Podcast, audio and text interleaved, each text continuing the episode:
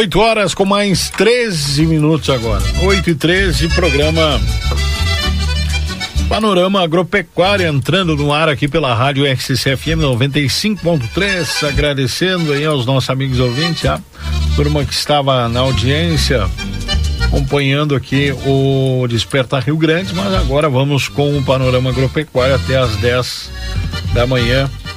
Já agradecendo a parceria. Quem está se ligando agora, né? Bom dia, bom dia. Temperatura agora já em elevação na casa dos 20 graus.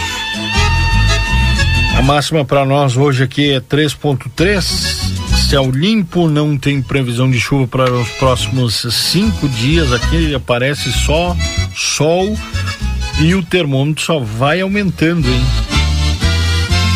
Hoje 3.3, amanhã 3.4, repetindo essa temperatura na segunda. E na terça-feira pode fazer 3.6 aqui, né? Algumas previsões que a gente traz. Né? Claro, daqui a pouco nós temos o nosso. Daqui a pouco nós temos aqui dentro do Panorama Agropecuário as informações do tempo, né? Vamos estar em contato com a turma lá da Metsu Meteorologia, porque esse é um assunto que está na boca de todo mundo, né? A gente andando ontem pela expofeira aqui em Livramento era o assunto. Tinha quando como é que tá a situação lá? E a situação tá crítica aqui, né? Na nossa região. Inclusive, já em primeira mão essa informação aqui, depois, depois a gente pode aprofundar ela. Vai, na verdade, aprofundar dentro da, da gravação que a gente vai trazer aqui. Mas já estão, o Sindicato Rural já está estudando, né?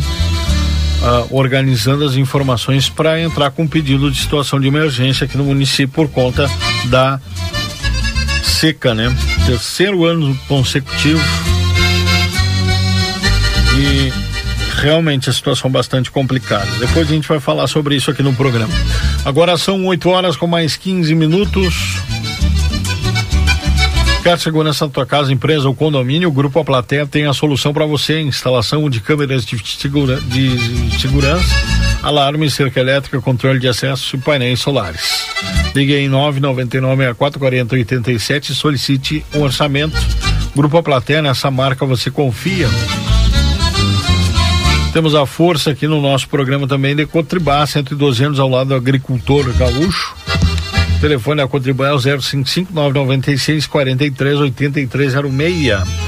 Casa de Carnes Palmira e Facas Dávila, temos opções de presentes, né? Também para tudo para o teu churrasco. Avenida João Goulart, número 570. Não arrisque ficar sem energia no teu evento, contrate o gerador a plateia. Rastros Agroveterinária, Avenida 24 de Maio 814, telefone 984 17 27 9. Pizza na hora, estamos em férias até o dia 8 de janeiro, tá bem? MUB, a tecnologia que está revolucionando a suplementação bovina no Brasil, ligue e conheça. 055 99901 6737. E além disso, né? A cabanha Emilaneira está presente aí na 45ª Expofeira de Santana do Livramento com oito carneiros que irão à venda hoje. Atenção, hoje às 20 horas, né? No, no rematão geral aí da Expofeira. Carneiros tatuados esse homem cronados com entre 16.3 e 17.6 micras. A cabanha milaneira disponibiliza também reprodutores à venda direto da cabanha. Maiores informações pelos telefones 055 999 93 56 94 e também tem o 984 03 75 75. Lá, lá com o Zeca, com a Sônia, também com a Mariana, né? Mariana Silveira. 8 e 17 pessoal já participando com a gente aqui, o Jorge Pereira, presidente aí da Associação dos Engenheiros Agrônomos de Livramento. Um abraço, Jorge. Dizendo ele bom programa para nós aí, obrigado. Já participando e quem quiser mandar sua mensagem pelo 981 26 6959. Faça como o nosso amigo Renato Rosa diz: Bom dia, Matias, já na escuta do Desperta Rio Grande, também esperando o ponto da carne sempre. Um abraço aí pro Renato. Via mensagem agora, Renato. Bom dia, o Daniel. hoje tem o ponto da carne, tem agora na sequência, Daniel. Já vem aí. Prepara o teu coração, tchê, porque o Roberto Grecelé me mandou aqui as anotações que ele vai estar tá falando daqui a pouquinho aqui dentro do ponto da carne. 8 e 18, vamos chamando ele então. Agora na programação, primeiro ponto da carne 2023. Ponto da Carne, com Roberto Grecelé. Um oferecimento Prado, estratégia para agronegócios.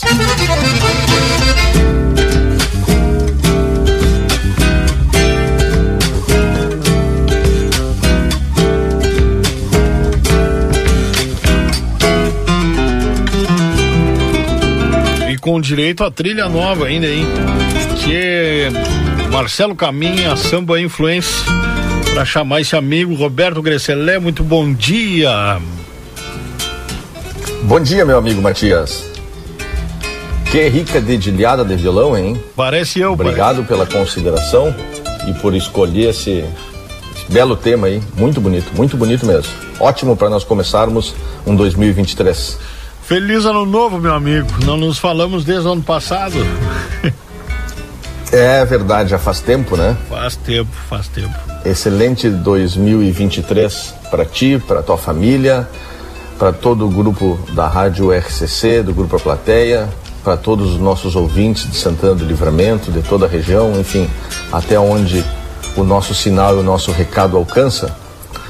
Que essas palavras cheguem nesse dia 7 de janeiro, hoje carregadas de saúde, muita saúde, meus principais votos e desejos são de saúde, de energia, para fazer o que precisa ser feito esse ano e de que todos tenhamos, na medida do possível, excelentes dias, meu amigo Matias. Maravilha, com certeza. É, e a gente renova aqui, sendo o primeiro panorama de 2023, né, o compromisso, a responsabilidade e principalmente o prazer que a gente tem aqui de estar todos os sábados comunicando com o produtor, com o amigo ouvinte, né? Nos acompanha a turma da cidade, do campo conectados aqui na RCCFM. Todo mundo dá para lançar uma. É verdade. Dá, a, dá para lançar a uma nossa hashtag. satisfação é muito grande. Eu só ia complementar que dá para lançar uma hashtag. Todo mundo ouve o panorama, seja do campo ou da cidade, né, tia? Maravilha. Coisa boa, coisa boa. Tu sabe que eu. Primeiro eu vou te fazer um comentário. Eu tô com um retorno meio baixo aqui, sabe? Tô te ouvindo pouco. Além. O delay não é o problema, o delay eu já me acostumei. A O questão do meu retorno tá meio baixo. Tranquilo. Quiser levantar um pouco aí, não tem problema. Tá. Não, mas a volta aqui para mim tá no máximo. Tá especial. Mas vamos lá. Vamos lá. É, tu sabes que eu passei seis dias em livramento, agora na época do Natal, né, nos dias de Natal. Vim embora um pouco antes da virada do ano e encontrei muita gente. Fui menos para fora do que eu gostaria. Convites não faltam, amigos bons eu tenho, mas eu passei mais tempo na cidade. E encontrei mais uma vez uma série de pessoas que mencionam o panorama agropecuário, que falam no ponto da carne, que são nossos ouvintes. É, escutei algumas cobranças por mais informação, por mais pedido de dados, se puder ser feito com mais frequência o programa, né? Uhum. E eu sou muito, muito honesto em dizer, né, Matias, que do ponto de vista meu, né, eu não consigo, a minha participação precisa ser aos sábados, Certo, é. pela rotina que eu tenho, né? Uhum. Não consigo me comprometer para uma coisa que eu não vou entregar. Então, mas fiquei muito feliz. Pessoas que, como tu disse, não só do campo, mas principalmente pessoas da cidade, dizendo: Ó, te escuto. Escuto o Matias, gosto do programa, gosto das entrevistas que o Matias leva, enfim, das gravações. E duas pessoas, Matias, um feedback bem positivo pro teu trabalho. Duas pessoas gostando muito dessas externas que tu faz Que bem, tia. destas coberturas em alguma ação especial fora do estúdio, né? Uhum. Vamos Então fazer que muito. esses sejam recados animadores para 2023, para um 2023 que chega cinza, né? Por vários motivos e nós vamos falar nele agora. Mas eu queria para iniciar deixar uma mensagem de energia, sabe? A vida quem te disse que a vida é fácil te mentiu. É. Isso eu tenho convicção, sabe? A minha vida foi uma, tem sido uma vida muito desafiadora desde sempre, né? Eu sempre, na época que estudava, estudei bastante, me dediquei bastante aos livros, né? Minha mãe e meu pai sempre me pediram que eu estudasse bastante, sempre me cobraram que eu estudasse bastante. Isso exigiu horas de estudo meu. E, bom, nós fomos, na nossa família, fatalizados pela perda do meu pai, quando eu era muito jovem ainda. E com 16 para 17 anos eu tive que vir para Porto Alegre e a vida começou a me bater pesado, sabe? Sem piedade. E hum. sem piedade. E aquele vestibular tão sonhado no curso que eu tão sonhava, que era veterinária, eu não consegui de primeira. Eu tive que estudar mais um ano. E quando eu consegui, eu consegui numa universidade privada. E aí nós tivemos que correr atrás de dinheiro e aí depois que eu me formei, eu achei que a minha graduação era insuficiente, eu precisava fazer uma pós-graduação e eu não tinha nem tempo e nem muito dinheiro para fazer isso e eu dei o meu jeito, apoiado pela minha mãe, enfim, e fui indo e fui indo e fui indo. E depois tomei uma decisão de ir embora para Rondônia e trabalhei em Rondônia, trabalhei em São Paulo e assim fui indo. Então a vida a vida ela não é esse mar de rosa que muitas vezes te pintam, né? Sim. E sempre precisei, Matias, de muita, e eu quero dar um depoimento particular aqui, de muita energia. Além de acreditar muito, eu precisei de muita energia para fazer bastante. E com essa energia é que eu estou convocando todos que estão nos ouvindo hoje, porque sim, não vem um 2023 legal claro. aí pela frente. Não vem um 2023 bonito de se ver. Não vem um 2023 com abundância de água, com preço alto, com custo baixo de produção. Não vem. Exatamente ao contrário. Então, o senhor produtor rural, a senhora produtora rural, os homens de campo, os empresários, o técnico, o consultor, a dona de casa, o dono de casa, o menino, a menina, todo mundo vai ter um ano de muita realização, de muito desafio, um ano pesado para se arrancar do chão, sabe? Sempre uso a metodologia, né? O avião precisa botar muito muita força, energia para descolar do chão. Uhum. Um ano de então energia para fazer. E vamos falar sobre isso agora no decorrer do ponto da cara. Eu estava acompanhando aqui, Roberto, falando, fazendo essa introdução e acompanhando os pontos, os tópicos aqui que, que nós vamos abordar agora, né? 2023 realmente um ano que vai ser desafiador. Se, se o ano passado já foi, né? Eu lembro do no, foi no logo no início do ano, foi em, em janeiro ou fevereiro que a gente ter, entrevistou o Daniel Barros, lembra? E o Daniel falava que 2022 Lembro. era um ano dif, difícil e que era não era um ano de inventar muito. Então imaginem, agora vem o 2023 mais desafiador ainda, né? Então é, e olha, olha a forma como a gente começou o 2022 e como nós estamos começando 2023. E vamos ter o primeiro termômetro que é preço, tá? Pode ser? Pode, pode, vamos lá. Então vamos lá. É, dia 8 de janeiro de 2022, nós fizemos o nosso primeiro ponto da carne. E nós tínhamos a arroba do boi em São Paulo a 336. Nós tínhamos chegado a 340 a arroba do boi gordo em São Paulo. 340 reais. Vínhamos de 340, estávamos começando a perder força, estávamos a 336. Pois a arroba do boi gordo em São Paulo fechou a 280 esse ano. Dia 30 de dezembro, ela fechou a 280. Então nós perdemos aí 20 mais 40, nós perdemos 60 reais por arroba em um ano, tá? No Rio Grande do Sul, nós começamos o boi dia 8 de janeiro de 2022 a R$ 11,20 e nós fechamos o boi a R$ 9,36. Nós perdemos quase, praticamente, R$ reais por quilo de peso vivo no boi no Rio Grande do Sul. Então, é, meus professores que foram bons, eu já mencionei eles aqui, eles sempre dizem o seguinte, né, Matias? A gente tem um peso para vaca, um peso mínimo para vaca pegar cria, tá? Uma questão mais técnica agora. Perfeito. Mas os meus professores sempre disseram e isso é uma pesquisa americana que diz o seguinte: não importa apenas quantos quilos a vaca está. O que importa, na verdade, além do peso, é da, qual é o peso que a vaca tinha e qual é o peso que a vaca está indo. Uhum. E eu vou te explicar. A vaca ter 360 quilos de peso vivo pode ser bom se ela está hoje com 360, mas há um mês atrás ela estava com 350 e a perspectiva é que ela vá para 380 o mês que vem. Perfeito. Me entende? Não, sim. A mesma coisa é o preço. O preço, nós vínhamos de um preço positivo e agora nós estamos com um preço baixo e o mercado segue olhando para baixo. Sim.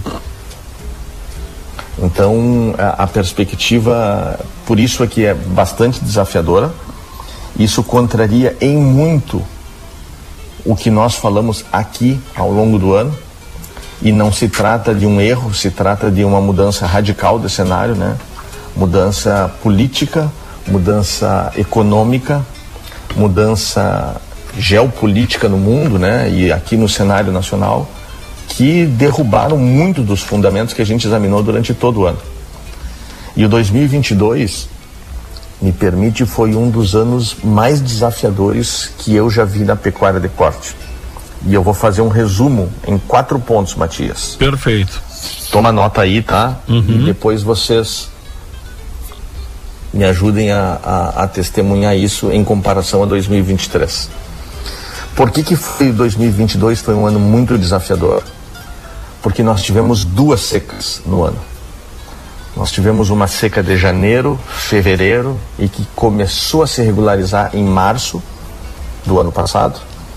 E nós tivemos uma seca que começou no final de outubro e novembro já não choveu e dezembro já não choveu como deveria. Então tu pega aí quatro a cinco meses de estiagem na cabeça e na Caiu o sinal? Caiu o sinal aqui, o do Roberto com certeza vai conectar novamente aqui, a gente falando, tá conversando com ele. Nem perguntei onde o Roberto tá hoje, se ele tá em Porto Alegre. Meu amigo. Teve, teve um corte aqui, tu tava falando sobre o, as duas secas do ano. Até, Isso, as até duas outubro. secas do ano. Isso. Elas somadas em 2022 deram cinco meses de seca. E cinco meses de seca repetindo, janeiro e fevereiro de 22 e um pedaço de março, um pedaço de outubro, novembro e dezembro. Isso dá cinco meses. Bah. Cinco meses nos meses mais quentes do ano. Então não tem sucesso pecuário que aguente isso. Não tem desempenho animal que supere numa região, sobretudo a nossa aí com bastante pastagem natural, de solos rasos que não aguentam mais de 15, 20 dias sem umidade. Então, esse é um dos fatores pelo qual 2022 foi bastante desafiador. Segundo motivo, o aumento dos custos de produção, que era por isso que eu e o Daniel fizemos o chamado no começo do ano passado. Não é um ano para inventar, porque é um ano caro, é um ano do aumento global do preço das commodities é um aumento do preço dos grãos, é um aumento do combustível, então vamos devagar. E de fato os custos de produção aumentaram. Foi um ano marcado, e esse é o mais conhecido, né, pela queda do preço no segundo semestre, do preço do boi gordo. Então, no segundo semestre de 2022, basicamente, aumentou a oferta de gado para abate, esse é o principal motivo. O segundo motivo é que o brasileiro tirou o pé, e não consumiu a quantidade de carne que se esperava. Nós não temos ainda o dado oficial e eu não faço chute, né? Eu vou nas estatísticas oficiais, e, mas o fato é que o brasileiro reduziu bastante o seu consumo de carne bovina, sobretudo no segundo semestre e sobretudo no último trimestre de 2022, repetindo a frustração da Copa do Mundo e das eleições. Com as eleições, o resultado que saiu das urnas e com a derrota precoce da seleção brasileira na Copa do Mundo, isso baqueou o nosso novembro e o nosso dezembro, que tinham a expectativa de resposta positiva.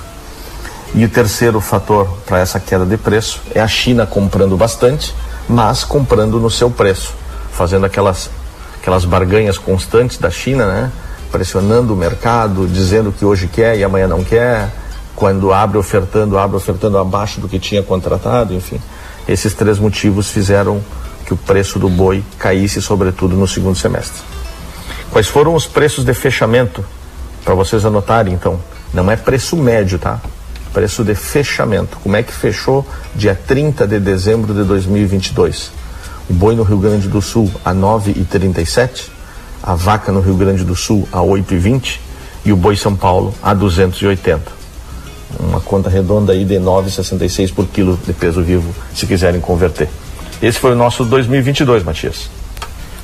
Com certeza, né? E, eu, e ainda tu não tocou no assunto lá que a gente teve a, a guerra no início do, do ano, né? Lá no, em, dois, em fevereiro, vai fazer um ano agora, né? Da guerra da Ucrânia e da Rússia. A guerra lá, da Ucrânia. Movimentou e é responsável direto. direta, responsável direta por um desses fatores que é o aumento dos custos de produção, né? Perfeito. Os fertilizantes, o petróleo, o gás, muitos dos insumos químicos que a gente usa na pecuária e na agricultura, eles foram reajustados para cima em valores de duas casas em percentual pelo, pela guerra persistente Rússia e Ucrânia, né? E aí só uma pequena correção, né, Matias? Tu vê como a gente se acostuma, né? Não é a guerra que teve, né? É a guerra que, tem, que está tendo. Claro, está indo. A guerra Perfeito. está em curso. Está em curso. É. E sem, e sem perspectiva de, de Sem perspectiva. E o inter... Sem perspectiva. interessante é que, é que nós, consumidores, a gente só vê no, o resultado disso no mercado, né? E aí o pessoal, é, geralmente quando sai aquelas uh, uh, matérias né, na televisão, aumentou tantos produtos, aí o pessoal reclamando, mas eles não sabem o quanto aumentou para quem produz, né, Roberto? O custo Sim. de produção, né? É o custo de produção que é o que a gente não tem muito controle, né? Não tem muito controle, que eu digo assim, o que, que a gente dizia tempos atrás, né? Preço de venda, nós não temos nenhum controle. O custo de produção, a gente tem algum controle. Em 2022, nós quase que não tivemos nada de controle sobre o custo de produção. Imagina. O produtor se viu tomado por valores que aumentavam mês a mês e dificuldade, inclusive, de acesso. E eu estou me, re, me referindo aqui principalmente a insumos para suplementação, sobretudo. O milho subiu muito, está praticamente inacessível a suplementação animal, o sal mineral, as rações, enfim, todos os subprodutos que se usa. Enfim, esse foi o 2022. Vamos falar do 2023? Vamos e já começamos aqui com um outro desafio, né? Que é a água. Se, se não vem, se a água não vem de cima, ela tem que vir de algum lugar, né, Roberto? Eu vi que tu botou o projeto modular de irrigação. E, é, esse é a gente ri para não chorar, né? Porque nós estamos sendo no sul, e aí só para ampliar um pouquinho o horizonte da turma, né? Não pensem que a seca é livramento, não pensem que a seca é região da campanha do Rio Grande do Sul, né? A seca é o Cone Sul da América do Sul. A seca do Chaco Paraguaio para baixo tá pegando geral. A seca na Argentina tá muito grave, a seca no Uruguai tá grave. O único recorte do sul do mundo que sai fora é o extremo da metade norte do Rio Grande do Sul, que está chovendo mais ou menos de forma regular. Mas a seca é o terceiro ano, eu estava escutando terceiro. aqui o Desperta antes do, do panorama, né? E tu falava em terceiro ano consecutivo de seca, né? Terceiro ano consecutivo uhum. de seca. Isso judia muito, né? Não tem folga e elástico de produção que aguente um, um desafio tão grande desse. Uhum. Então, o meu primeiro destaque, Matias, é para que o produtor, e a gente falou isso no começo do ano passado e a gente falou isso no ano retrasado. Muito. Mas agora eu queria dar um tom de um tom pastoral, assim, um tom de conselho, sabe? Eu quase que estou invocando para que todo produtor que nos escuta faça pelo menos um poço nesse ano de 2023. Que plante pelo menos 2% da sua área de milheto para o próximo verão e plante de forma antecipada. Que o produtor reforme o açude que tenha que reformar. E por que, que eu estou dizendo isso? Porque nós precisamos, antes da questão de água para as pastagens, o que a gente está vendo depois de três anos é que está secando a água para o gado tomar. A gente vê na rotina do produtor rural o transporte de água de um lugar para o outro, uhum. na plataforma do trator, em tambores de 250 litros. E isso é uma coisa que esfola, né? Isso não é bonito de ver, né? Bah. Então o produtor precisa se calçar de alguma forma e tomar medida e não caiam no reducionismo dizer que aqui em casa não dá. Sempre há uma maneira, sempre há uma maneira, sempre há algo a fazer. Se vocês têm dúvida disso, coloquem no Google como que Israel sobrevive e tem uma das agriculturas mais competentes do planeta. Perfeito. Com lugares que chovem menos de 100 milímetros por ano. Eu... Então sempre dá para cavar um poço, sempre dá para fazer um sistema de irrigação, sempre dá para aumentar uma guarda, sempre dá para captar uma sanga, sempre dá para fazer algum sistema caseiro de aproveitamento e estoque de água. O que não pode é ficar olhando e concluir no final de 2023 ou no final ou no começo de 2024 que mais uma vez, pois é, tá seco, tô sem água, como é que tá lá na tua casa? Tá difícil, sabe? A gente precisa agir. Eu insisto nisso todos os sábados de manhã. A muda, a vida muda é na ação. A vida acontece uhum. é na ação, é não no pensamento, não na ideia, é na ação. Então a gente precisa. Por isso que eu botei de projeto modular. Tu está te referindo ao post que eu fiz no Instagram, né? Perfeito. Um projeto modular uhum. de irrigação. Não estou falando de forma utópica em que um produtor que tem 600 hectares tem que irrigar 600 hectares. Não é isso. Mas o produtor que tem 600 hectares, ele pode fazer um poço novo e garantir uma água em bebedouro em duas banheiras velhas naquele potreiro dos fundos de casa. Ele pode aumentar e afundar o açude do potreiro dos cavalos, onde ficam as novilhas que ele vai emprenhar pela primeira vez. Ele pode fazer alguma coisa, sempre há o que fazer. Então, é esse o, o projeto modular de irrigação que eu convoco. E nós abrimos o ano, né, Matias, de forma absolutamente tensa, né? Eu queria falar um pouquinho do 2023 agora, antes desses pontos aí. O mercado está completamente frio, a cotação segue olhando para baixo, né? Os frigoríficos entraram bem calçados, com escalas com mais de 10 dias. Tem frigorífico no, na região central, ali em São Paulo, em Goiás, que está com escala garantida para 14 dias, Matias. Imagina. Esse cara volta a comprar boi daqui 14 dias. Ou seja, ele não está nem um pouco preocupado com o preço do boi. E quando ele voltar, ele vai voltar ofertando para baixo. Uhum. Então, o mercado está frio. O preço que a gente tem hoje, né? Que fechou a semana ontem. Imagina, eu falei que nós fechamos com 280 arroba em São Paulo e nós estamos abrindo com 278, com dois reais a menos. No Rio Grande do Sul, o boi fechou a 9,37, está abrindo a 9,42. 9,42 é o preço médio que se conseguiu nesta primeira semana de 2023 aqui no Rio Grande do Sul. De novo com essa notícia de seca, e uma coisa que está muito chata de viver, né? E aí para todos nós, e que bom que no ponto da carne nos ouvem pessoas do campo e da cidade, é, o mercado está tenso, né, Matias? não sei se está percebendo isso. Sim. Mas a perspectiva de volta da inflação, uhum. com os gastos desmedidos do governo, com as medidas populistas que estão sendo tomadas, né? Isso vai gerar uma inflação inegavelmente, porque não tem milagre e eu queria aqui me dirigir a todo mundo, sem nenhum tipo de exceção de condição social ou econômica.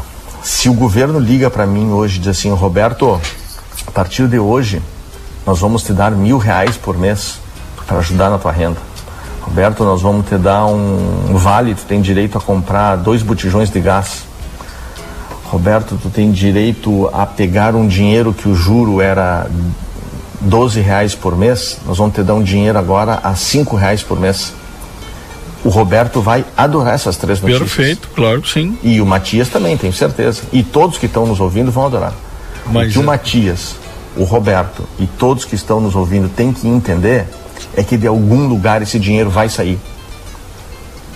E vai Ninguém sair do Roberto. tem como dar mil reais para o Roberto sem alguém pagar esses mil reais. O é. dinheiro é cíclico. Sim. Não se inventa dinheiro.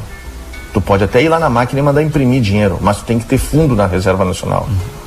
E o que mais uma vez a medida populista prega é isso, né? Vamos dar crédito, vamos dar dinheiro. Não vamos dar emprego, vamos dar dinheiro. Vamos espalhar benesses, né? Aí, no curto prazo, o Roberto gosta de receber esse dinheiro. Só que depois, para recompensar esse dinheiro que foi dado para o Roberto, eu preciso aumentar imposto. Perfeito. Eu e preciso mexer no imposto pagar. de renda. Hum. Eu preciso mexer nos combustíveis. Eu preciso mexer no PIS e no COFINS. E eu preciso, porque eu preciso desse dinheiro de novo. E por que, que eu preciso desse dinheiro de novo? Para dar mais dinheiro para o Roberto. Uhum. E assim eu torno o Roberto dependente do governo. Assim eu fico um com o Roberto agarrado pelo pé. Só que a um custo inflacionário desmedido. E isso está tomando conta desde os últimos 45 dias e muito agravado nos primeiros dias de 2023. Então, esse, essa perspectiva tá, tá complicada, sabe? Eu, é um ano marcado por desafio, de muita incerteza e uma dose altíssima para o agronegócio de risco. Não é uma dose alta, eu classifico como uma dose altíssima de risco. O mercado está oscilando entre tenso e muito incerto. Esse para mim é um resumo de como que o produtor está começando, os investidores, os homens de campo estão começando, sabe? Olhando essa cotação que não subiu e que todos esperávamos que subisse, um consumo que não reagiu e a gente esperava que reagisse, é, tá tenso, está começando de forma tensa. Perfeito. Lembrando também quem está nos acompanhando, pessoal, que os comentários aqui e as posições, claro, que são apresentados dentro do panorama agropecuário, são com base de dados aí sempre com o motivo de informação, né, Roberto? É um... Sem dúvida. E para deixar bem claro, são opiniões do Roberto Andrade Gresselé. Tá? Sabe aquela coisa que sempre diz lá no pé da nota, da, da pé da, no rodapé da nota, né? Sim. É, esses comentários, as informações aqui geradas são de responsabilidade do colunista. Sim, as opiniões e as visões de mercado são responsabilidade minha. E Matias, então é isso. É, essa, eu acredito que a gente vai ter em 2023 uns preços, e aí vocês anotem não o valor, mas anotem o comportamento, tá? acredito que a gente vai ter um preço médio em 2023 próximo aos preços do segundo semestre de 2022. Não acredito que a gente volte para panoramas altos como o começo do ano passado. Acredito que talvez aí no Rio Grande do Sul, se eu tivesse que chutar, e é um chute porque como o nível está altíssimo de risco, é, eu não cravaria um preço. Mas eu acredito num boi aí a 10, 10,50 na média do ano que vem, desse ano, desculpa, aqui no Rio Grande do Sul, nós estamos com ele repetindo a 9,42. Se ele ficar na média entre 10 e 10,50, eu acho que a gente já tem motivo para comemorar. E o boi, a arroba do boi em São Paulo, talvez a gente tenha um valor médio aí de 295. Infelizmente, não estou vendo muita perspectiva e não estou lendo muita coisa que nos levam a crer em 300, 310, 320 por arroba. Não acredito. Adoraria, gostaria, acreditei lá em junho, julho que a gente ia ver isso, não viu e por isso estou mais conservador agora. Estou acreditando em 295 de média para arroba do boi gordo na Praça de São Paulo ao longo de 2023.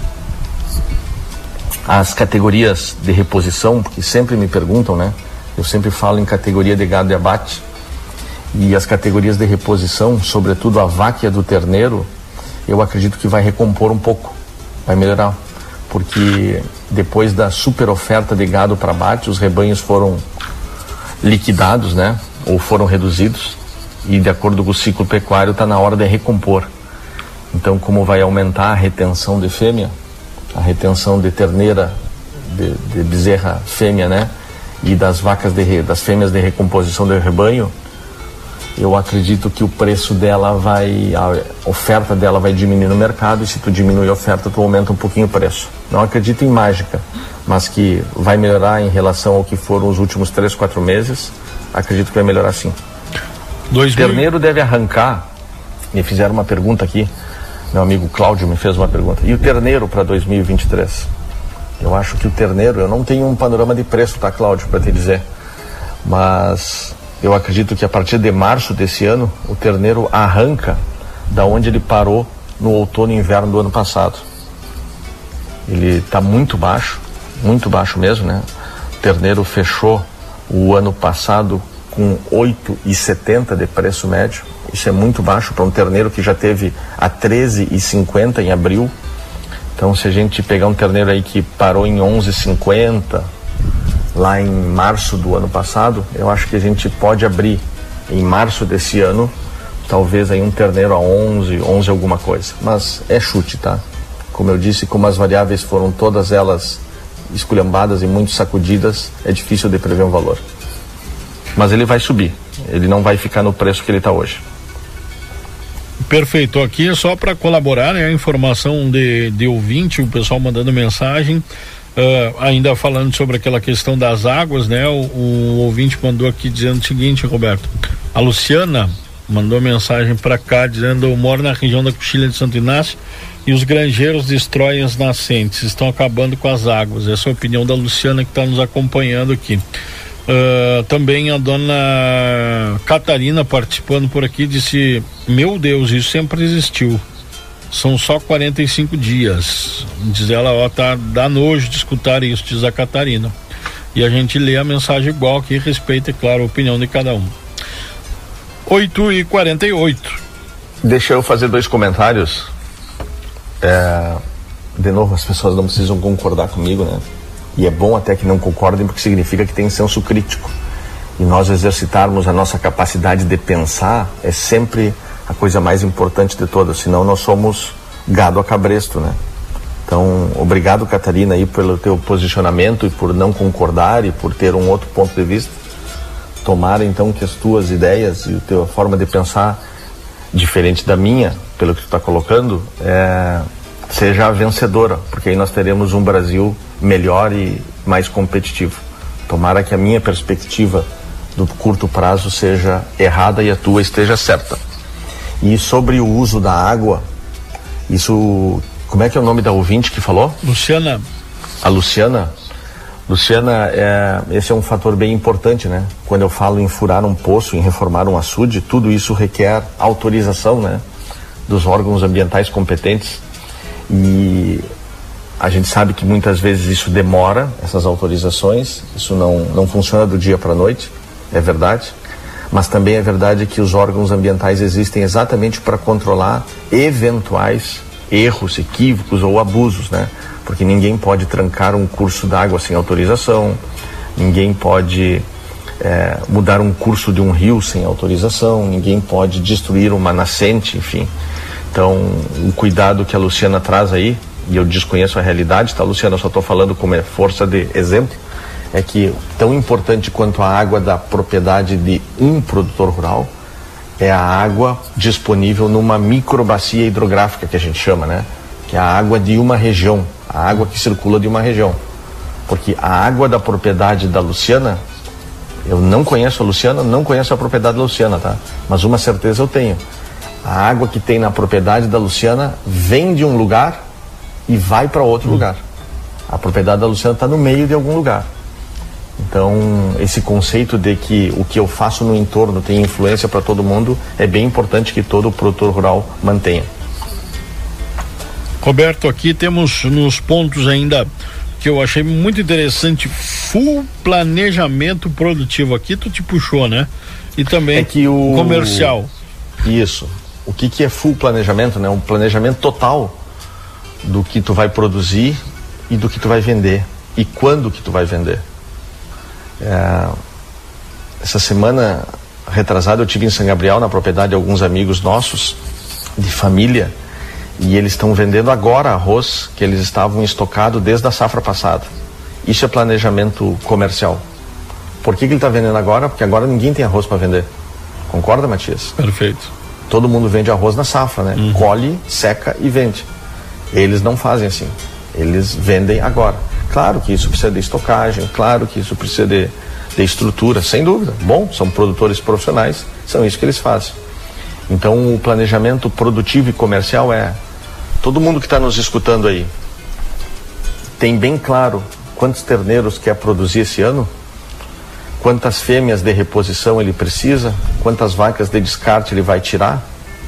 Todo mundo sabe que vai fazer com as vacas de descarte, se vai engordar ou se vai vender magra, quando que vai vender, vai vender em remate, vai vender para um corretor, vai vender magra, vai vender gorda para um frigorífico. Quando que eu vou vender isso? Vou vender isso justo quando eu tenho que pagar a maior parte das minhas contas, enfim, esse mapão, essa folha grande em cima da mesa, planejando o ano, tanto produtivo quanto comercial, é indispensável. Tu viu o título do post, né? É, Pecuária Profissional de 2023. Isso. É porque eu repito, né? Não há mais lugar para amadores. A pecuária ficou cara, a pecuária ficou competitiva a um nível que o amadorismo só leva ao fracasso. O, o talagaço vai ser muito forte.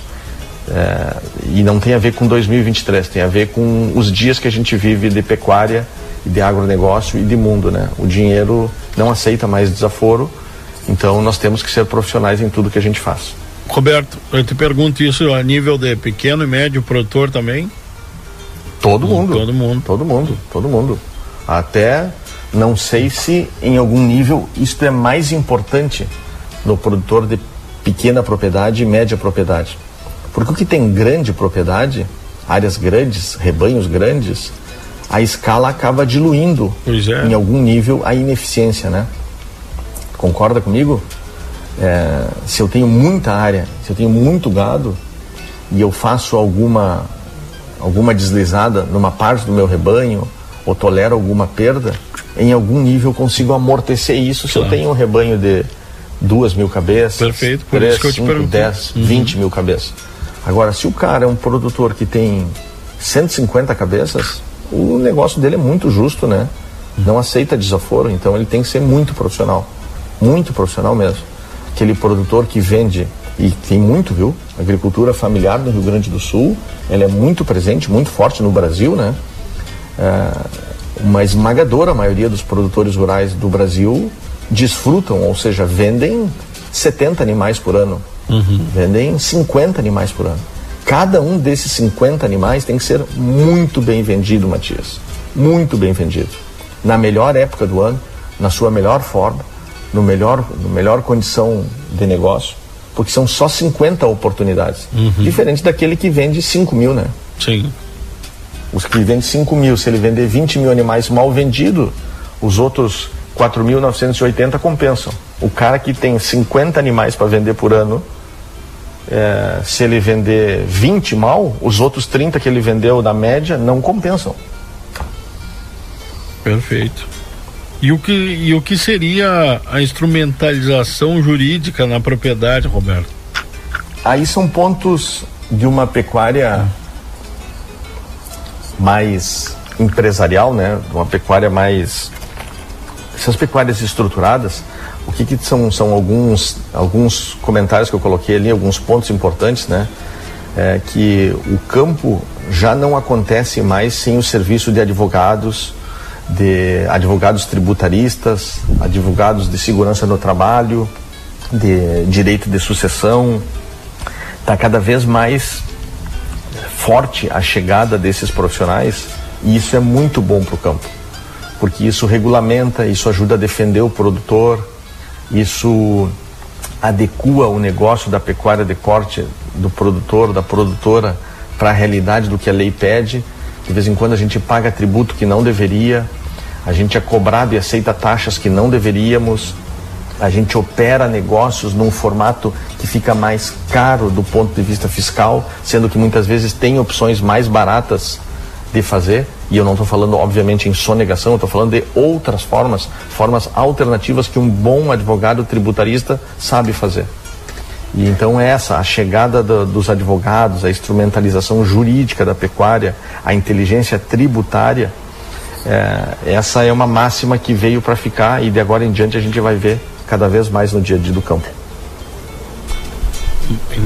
Muito, muito bom. Agora são 8 horas com mais 57 minutos. Roberto, temos aqui análise também uh, da competitividade do negócio, é outro ponto importante, né? A gente saber quanto o nosso negócio, aquela, aquele nosso produto é competitivo no mercado, né?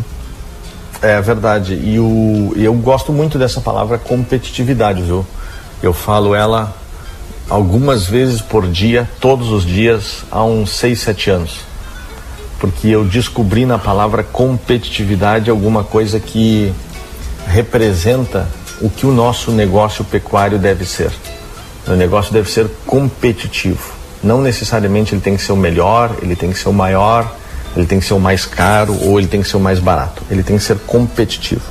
E competitivo significa ele ter condições de competir no mercado de hoje e no mercado de amanhã. Ele tem que ter condições e características de negócios que enfrentem os concorrentes, o concorrente do lado, o concorrente do vizinho, o concorrente internacional, o governo, ele seja com, que ele seja musculoso, que ele tenha força, esteja bem estruturado, organizado para aguentar todos os tempos, o hoje e o amanhã. E aí, vocês viram ali no, no tu viu no post, né, Matias, que eu coloquei ali, um negócio pecuário deveria deixar no mínimo 800 reais por hectare uhum. líquido por ano. E esse foi o ponto que no Facebook, principalmente, foi mais questionado. Ah, mas 800 reais por hectare líquido é o top. Sim, é o top. Eu escrevi por gosto. Eu escrevi para provocar. Porque se o produtor rural me disser que está entregando 300 reais líquido por hectare, eu já tiro o foguete para cima. Se o produtor rural me disser que está lucrando 250 reais por hectare, líquido, botando no bolso, não é produzindo. Depois que produziu, o que sobrou foi 200, 250 reais por hectare líquido no bolso para ele comprar um curso de inglês para a filha dele, para ele viajar para a praia com a família, para ele fazer um assado no final de semana, para ele trocar o carro dele, ou seja, o dinheiro que sobra da atividade. Se isso for 200, 300 reais, nós já temos muito motivo para comemorar. O que, que nós não temos motivo para comemorar? Se a minha pecuária, depois de tudo que eu estou fazendo, está me deixando 50 reais por hectareano, 60 reais por hectareano, 80 reais por hectareano. Aí um sinal de alerta já disparou e o produtor precisa urgentemente fazer alguma coisa, porque senão o negócio dele não está sendo competitivo e o risco dele sucumbir nos próximos dois, três anos é grande. Nove horas, meu amigo quase aqui já vai 50 minutos de ponto Marcamos então? Fechamos? Fechamos. Esse é um convite. Olhem lá, tá lá um esse post eu fiz no finalzinho do ano passado sobre os pontos que eu vejo para uma pecuária profissional em 2023. 22 e... de dezembro.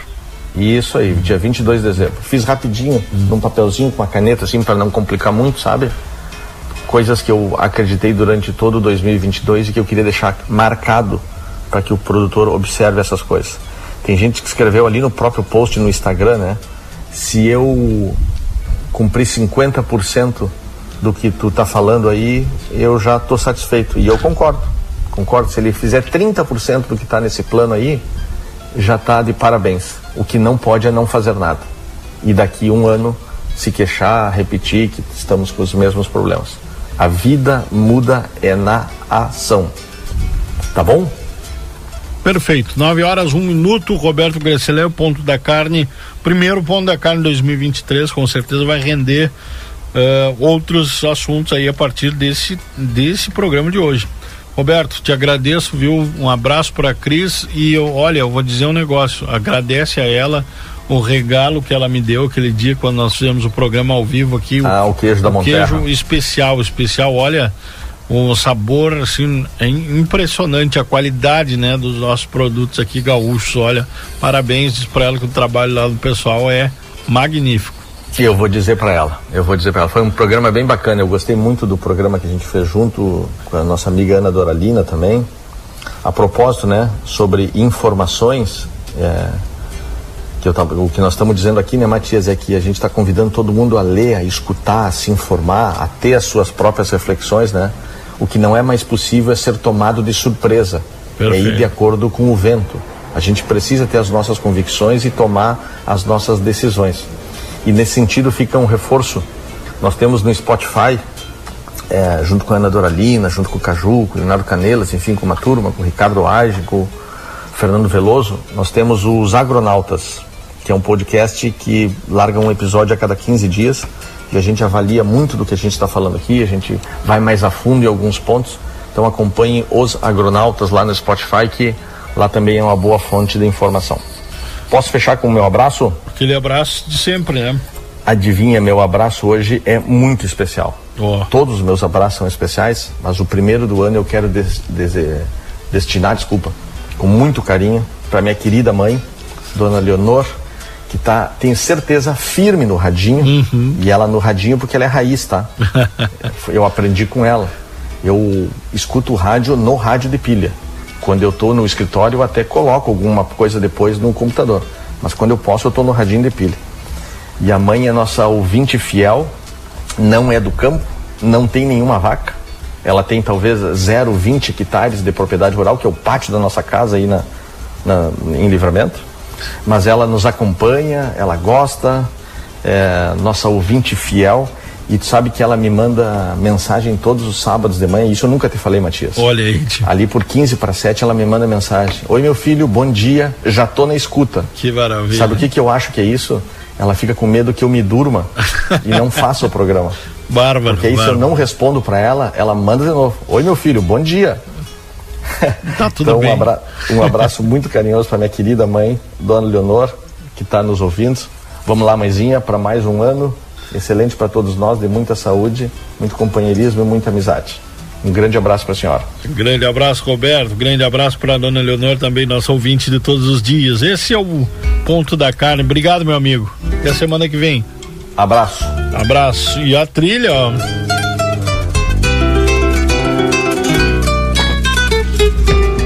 Trilha Marcelo Caminha, do disco Influência, um trabalho instrumental bárbaro aí do Marcelo Caminha. Uma samba, né? Samba chamada Influência, que dá título ao disco.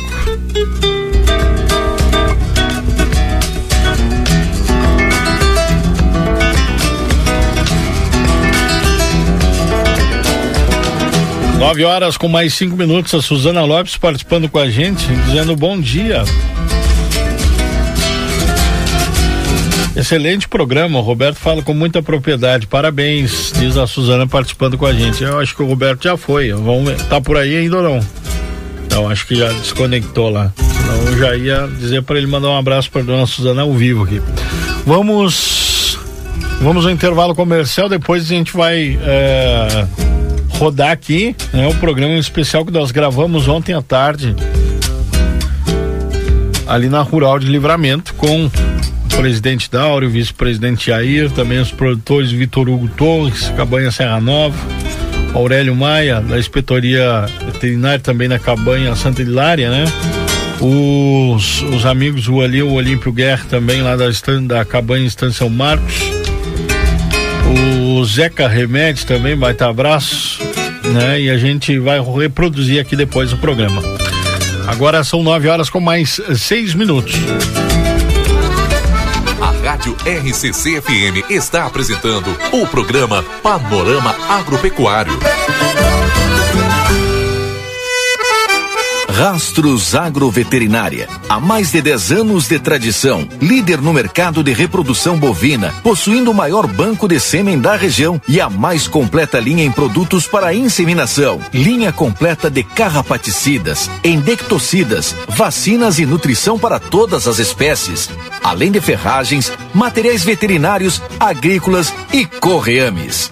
Avenida 24 de Maio, 814. Para chamadas e WhatsApp 9 8417 2709. A Recofran é delícia. Super Recofran ofertas do fim de semana. Costela bovina em tiras Friboi 20,90 o quilo por peça. Fralda ou vazio bovino Quality Beef 31,90 o quilo por peça. Pão de alho Aurora 340 gramas 8,99. Carvão vegetal maninho 3 quilos 18,90. Use o aplicativo ganhe descontos. Linguiça mista frango sul 800 gramas 11,90. Mistura láctea condensada triângulo 340 gramas 13,49. Batata frita congelada nobre 2 quilos 21,90. A Recofran é delícia. Casa de Carnes Palmira e Facas Dávila. Facas com funcionalidade e garantia vitalícia. Você encontra também cintos, porta-facas em couro, bebidas importadas e cachaça da melhor qualidade. E para aquele churrasco especial, temos muitas opções em carnes nobres, linguiças, temperos e muito mais. Casa de Carnes Palmira e Facas Dávila, a melhor cutelaria do Brasil. Avenida João Goulart, número 570, esquina com a Brigadeiro Canabarro. Passe o verão com tudo de bom. Rig, sua melhor companhia. Costela de novilho congelada, 23,90. Cerveja Império Pilsen, puro malte, latão, 13,29. Beba com moderação. Coca-Cola 2 litros com 4, 31,16. Nesta embalagem, cada garrafa sai por 7,79 cada. Bombom Garoto, 9,90. Café Iguaçu 200 gramas, 14,80. Maionese Helmans 400 gramas, 7,98. Lava roupas brilhante 3 litros, 29,99. Ofertas válidas até este domingo, dia 8. Rig Supermercados. Cabanha em Laneira está presente na 45 quinta Expofeira de Livramento, com oito carneiros que irão à venda no remate. Dia 7, sábado às 20 horas. Carneiros tatuados SO, micronados entre 16.3 e 17.6 micras. A Cabanha em Laneira disponibiliza também reprodutores à venda direto na cabanha. Maiores informações pelos telefones 559 99 93 56 94 e 9 96 55 81 16 e 9 8403 75 75. Com MUB é muito mais vantagens. Resistente à chuva, possibilitando a suplementação bovina em áreas de difícil acesso. MUB também pode ser utilizado tanto em pastagens de inverno como no campo nativo, melhorando a digestibilidade das forragens e proporcionando um incremento no ganho de peso. Fale hoje mesmo com o representante João Pedro Severo pelo número 55 9 9901 6737 e comprove. Voltamos a apresentar Panorama Agropecuário. Produção e apresentação Matias Moura.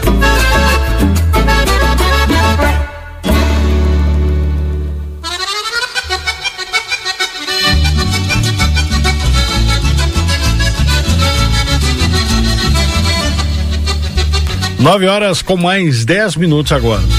Panorama Agropecuário ao vivo aqui pela Rádio RCC. Vimos aí o Roberto Gresselé, né? Andrade Gresselé no ponto da carne. Agora vamos com ah, o programa especial que nós fizemos ontem à tarde, direto da feira de ovinos aqui de Santana do Livramento, com vários convidados a partir de agora aqui na programação da RCC-FM.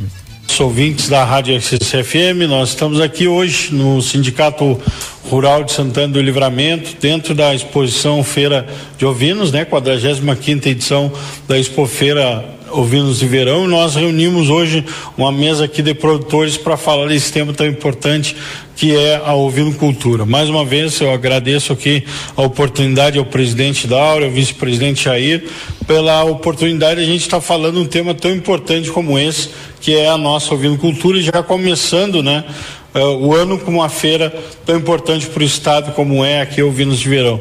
Presidente Daura, mais uma vez obrigado aqui por nos receber na sua casa. Nós que agradecemos estar presente nessa feira aqui.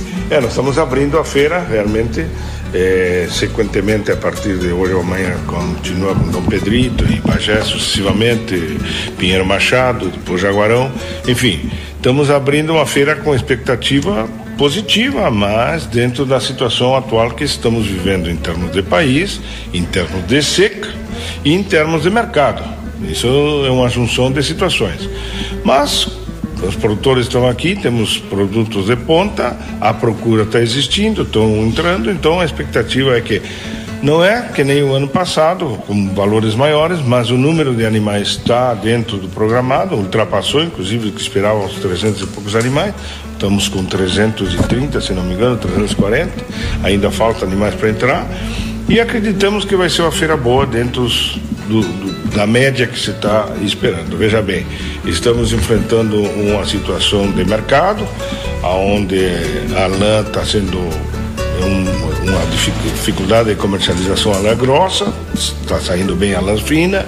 É, tivemos um impacto que queira ou não fora do, do nosso contexto de territorial, digamos assim, houve a, a quebra da uma das maiores compradoras e exportadoras de lã do Uruguai, que é a Laneira Uruguai, que solicitação solicitou recuperação judicial e não foi dada ainda pelo governo, nem pelos bancos, e exportadores nossos, santanenses, inclusive, que exportam a, carne, a lã para lá, estão com prejuízo muito grande. Quer dizer, então eles também, com esse prejuízo financeiro, deixam de comprar o produto que estavam comprando os produtores. Esse ano ainda não se deu, porque já a maioria já esquilou e já vendeu.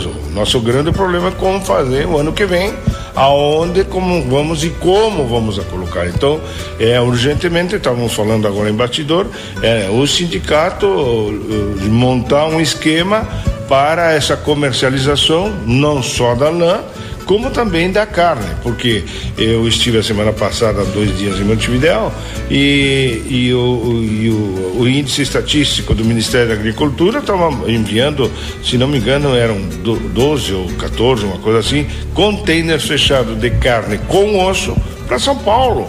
Bom, eh, compra, custos de importação. Será que nós não conseguimos produzir e equiparar alguém que faça intermediação através de frigoríficos dentro das condições de enviar nós para São Paulo? Quer dizer, o que está faltando nesse elo? Por que, que eles estão conseguindo vender São Paulo e México?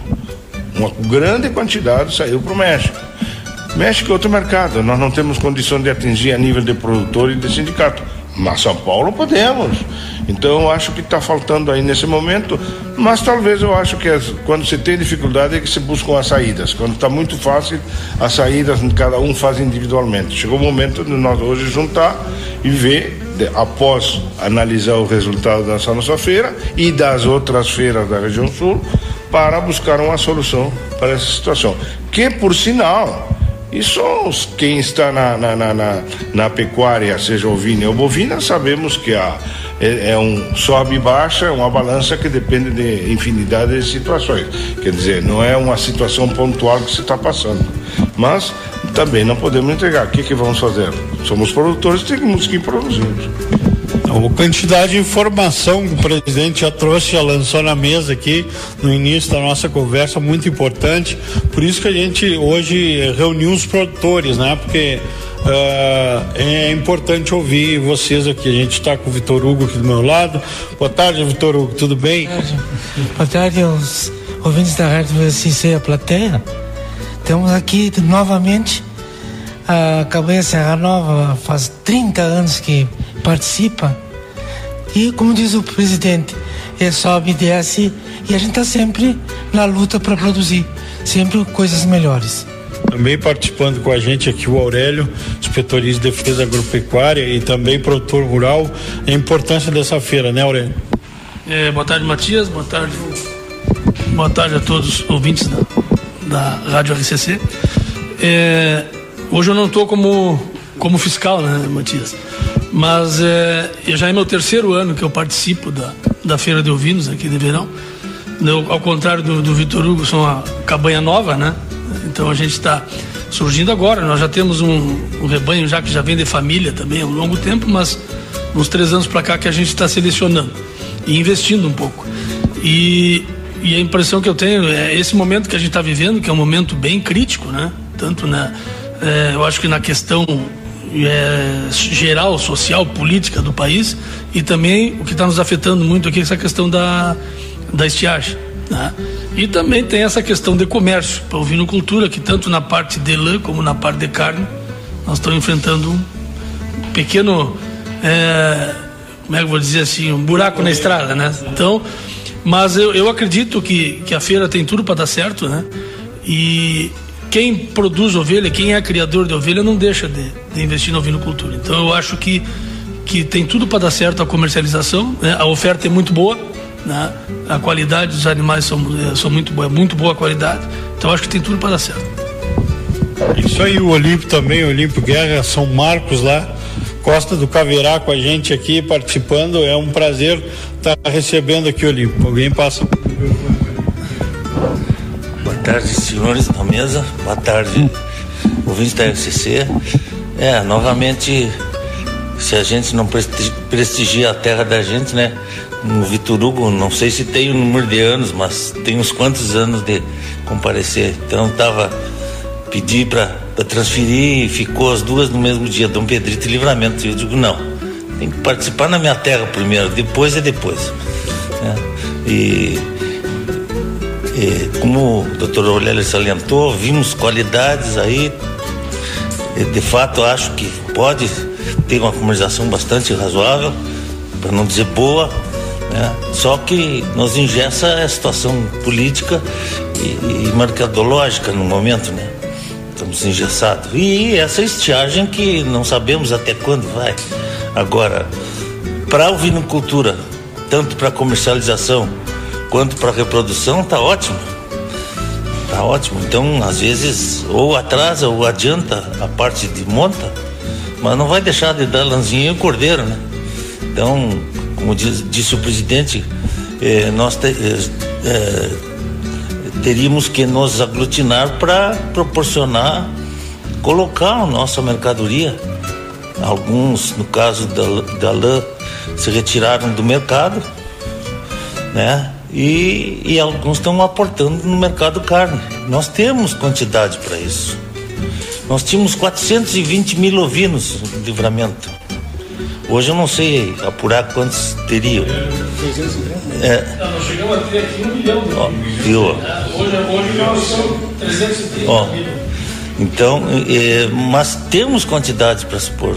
O problema é que às vezes é, a escala não fecha a escala e, e, não se consegue completar a escala.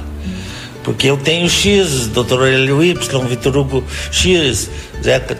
Então, mas estamos no caminho. Desistir seria bem pior. Então vamos somar para e, e, e, pedir que, que, o homem, que o homem lá de cima nos mande um pouquinho d'água, né?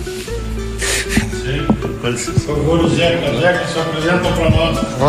Prazer, a, os ouvintes da RCC e da plateia. Eu quero, a título de brincadeira, dizer que eu devo ser o, aqui o expositor mais antigo aqui no Parque da Rural, porque em 1964 eu já expunha galinha aqui.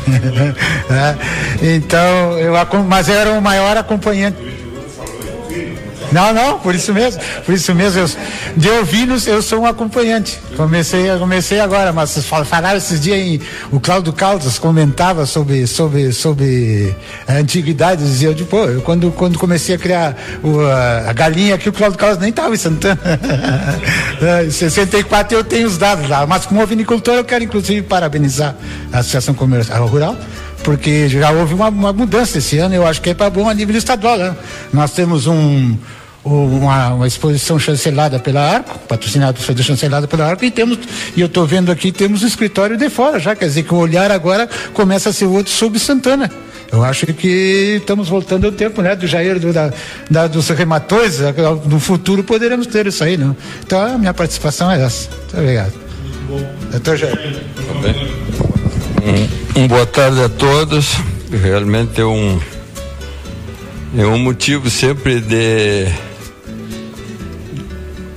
que, que a gente possa fazer mais uma checagem da, da nossa vinocultura, porque a ovelha produz carne, lã, leite e pele. E o nosso município, que, é a capital nacional da ovelha, não é ovinocultura, ovinocultura é o segmento da ovelha, sempre teve uma grande tradição. E eu me recordava aqui, Matias e, e quando foi uh, dada a 45 exposição Feira de Verão. E eu me recordo que essa ideia de exposição de ovinos meia-lã no verão surgiu em Jaguarão. E a exposição de Jaguarão que vai se realizar agora no mês de fevereiro é a 49 exposição. E nós, Santa Ana do Livramento e, se não me falha a memória, Erval, começamos quatro anos depois.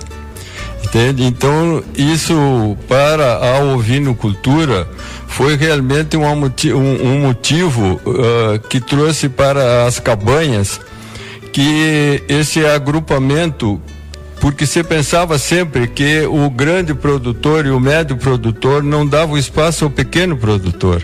E essas exposições uma, uma, uma das análises que se fez foi era dar oportunidade ao pequeno produtor, aquele produtor que às vezes ele prepara apenas um trio de, de animais para competir e muito poucos animais à venda.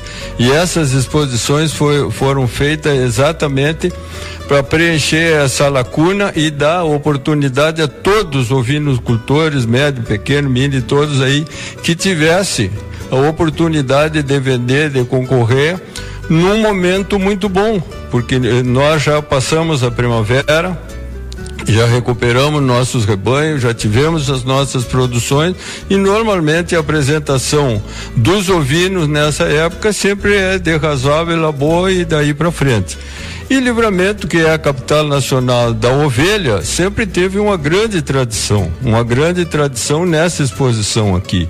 E aqui eu quero fazer um registro porque aqui nós fizemos, uh, foi o livramento sempre foi muito significativa o significado da raça corredalho foi muito grande para nós aqui, ó. Essa raça tem uma raiz muito profunda aqui no nosso município. E, e aqui nós fizemos um remate que do, denominávamos rematão, entende? Que eram 11 cabanhas santanenses fazendo esse remate e nós anunciávamos mil carneiros tatuados e dois mil ventos tatuados. Inclusive, era dois dias de remate aqui. Era realmente alguma coisa interessante porque na noite do, do, do remate do, do, do, dos machos, a gente saía nas parrejadas aqui no Uruguai e via a quantidade de carro com, com placa de fora, porque naquele tempo tinha, nas placas tinha o nome da cidade. Então o Rio Grande do Sul, correr da lista estava todo em livramento aqui, ó. E logicamente hoje é um rebanho, temos dentro de outra realidade, são 360 mil, não é, Maia? Mas o produtor aí realmente tem, tem uh, uh, vontade e, e, vai superar essas crises, esse momento. E se nós analisarmos a lã, a lã sempre foi, teve esse problema de altos e baixos. Anos valeram por um motivo, valia bem, outro ano nem tanto. Mas aqui, para registrar, aqui se produz a lã mais fina do Brasil. Não estou autorizado de dizer o proprietário, mas essa lã já foi vendida a 9 dólares o quilo.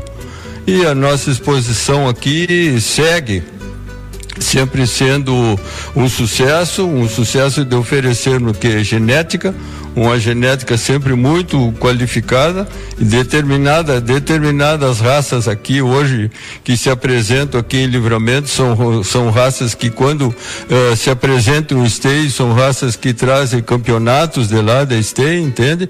E isso é uma genética confirmada e configurada. Então nós temos tudo para fazer uma boa exposição. Claro, o momento é um momento um pouco uh, de incerteza por, por N motivos e N situações, né? Mas a genética está aí e todo mundo tem que carneirar os seus rebanhos e a oportunidade é esta aí, ó. Perfeito. Agora, depois dessa primeira rodada que a gente fez de, de todo mundo se apresentar e falar algum, algum pouco do, do, seu trabalho, da sua história, eu vou lançar aqui na mesa porque eu quero ouvir os produtores. A gente está dando é, oportunidade hoje para que cada um possa falar, falar da sua região, falar e principalmente falar sobre esse desafio que é organizar, digamos assim, né, é, presidente, essa cadeia, como o seu Jair falou, essa cadeia produtiva, porque o produtor sabe, tá aí o resultado, tá ali nas mangueiras para quem quiser ver Está ali a qualidade de cada uma das raças, né? Tá expondo e trazendo o melhor que cada um consegue produzir dentro da sua propriedade, mas a cadeia necessita de uma organização um pouco, pouco maior, né? Livramento hoje já é um berço de genética bovina, a gente pode ver aí os resultados do, da expofeira de primavera, né? As cabanhas junto com um trabalho feito das associações de raça e de repente eh, por aí é um caminho a ser seguido na ovinocultura, fortalecer as associações de raça, fortalecer essa cadeia produtiva, o mercado. Seria isso, presidente? Por aí. Vamos, eu gosto muito dos dados estatísticos, né? O que que acontece? Livramento chegou a ter um milhão e cem. Tínhamos um lanifício. Alain pagava todas as despesas da estância, sobrava toda a parte pecuária. Era uma realidade totalmente diferente. As grandes estâncias, pouca agricultura e muita pecuária, tanto bovina quanto ovina. Muito bem. Os ciclos eles vêm se concluindo por um lado e iniciando por outro.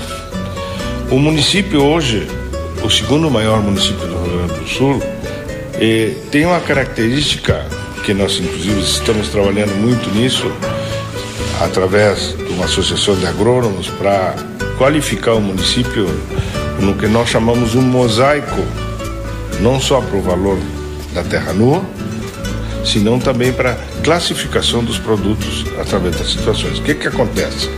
Nós temos a zona de basalto, nós temos a zona do areia, nós temos a agricultura. A agricultura que era praticamente nada, cresceu hoje imensamente. Nós plantamos a última vez, nós que eu digo, o município, 55 mil hectares de soja. Esse ano, se não fosse a seca, seria 80 mil hectares. A potencialidade do município se chega a 120, 130 mil hectares de soja. Isso, obviamente, aonde ocupou princípio de física, dois corpos não usam o mesmo espaço. Ou sai a ovelha ou entra a agricultura. É uma questão de rentabilidade. Os custos de produção hoje são muito altos, bem mais altos do que antigamente. A deficiência de mão de obra também é outro fator que influencia. O abigeato, conseguimos baixar os índices através, trazendo essa subdelegacia do abigeato para livramento com policiais.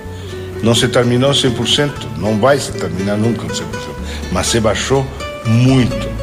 Problemas do javali, que o Jair deve se lembrar, em, quando ele fez o primeiro congresso mundial, quando um velhinho de cabeça branca levantou a mão e falava em todos os problemas, e esse velhinho chamou e disse assim: o grande problema será o javali. Todo mundo, praticamente, seu Alberto Gaginal. Ah, então. É? Que era um sábio. O sábio da agricultura. Sim, então ele, e todo mundo se riu porque isso, esse problema não tinha chegado aqui. Chegou inclusive pela zona do Arval primeiro, por essa zona veio se esparramando.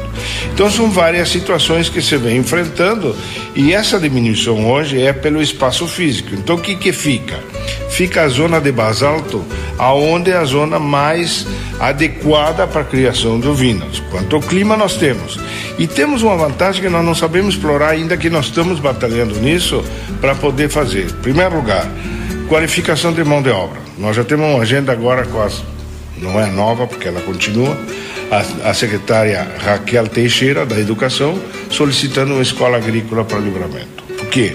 Inclusive, numa entrevista que nós questionaram, me perguntaram qual era o nosso interesse. Eu perguntei, pessoal ou da instituição? Porque eu estava representando a instituição e os produtores. Eles as duas coisas. Bom, pessoal nenhuma. Não sou candidato a, a nada. Segundo lugar, da instituição, sim. Temos interesse, interesse em mão de obra qualificada. Treinar essa juventude que sai do segundo grau pronta para trabalhar nas nossas áreas, que cada vez mais temos dificuldade. Nem se, na parte, desde a parte mais simples à parte mais complexa. Hoje compramos um trator e o grande problema não é comprar o trator. O banco financia em 5, 8, 10 anos, seja o que for. Mas quem dirige esse trator? Porque não temos mão de obra qualificada. Hoje a tecnologia avançou. E temos uma coisa que ninguém está aproveitando, é que nós temos mais de 60 e quase 70% da APA dentro do município de Livramento. Abrange quatro municípios: Guaraí, Rosário, Alegrete e Livramento. Por que que vamos deixar e a, e a grande parte é basalto, grande parte é basalto. Temos que produzir uma carne limpa, porque nós temos uma série de ônus para produzir dentro da APA. Não podemos dessecar, não podemos fazer pastagem, podemos fazer melhoramento de campo em cima do campo nativo, sem lavrar. Não podemos usar produtos tóxicos. Então, por que que nós não fazemos a regionalização de que os produtores que tem dentro dela possam ter um valor agregado nos seus produtos, seja carne, seja lã, seja em todos, em toda essa cadeia. Nós não estamos sabendo explorar o que você tem. Então, por isso que você reduziu o número de animais, sim, mas não a qualidade. Então, vamos, isso aconteceu com a pecuária. Aconteceu e hoje a pecuária exporta para todo o Brasil, isso é público notório. E há valores muito interessantes. Eu gostaria de frisar que há, há, há 20 dias atrás, 30 dias atrás, o doutor Barbosa fez o seu remate de 50 ah, sim, anos sim, sim, com preços top aqui. Preços top. Valores acima do mercado esperado com venda total. Então o que, que, é isso? É produto qualificado dentro da, do que está acontecendo no mercado. Então nós temos que enfocar, porque sozinho nós não conseguimos nem através de associações, nem de sindicatos, nem de nada, mudar o mercado. Nós temos que nós adaptar esse mercado, mas com força total, passando a exigir o que nós produzimos. Então não dá para ser temeroso e assistir. Altos e baixos existem. Mas nós temos condições sim de produzir, de trazer. Mas eu volto a frisar, eu gosto do desafio da crise.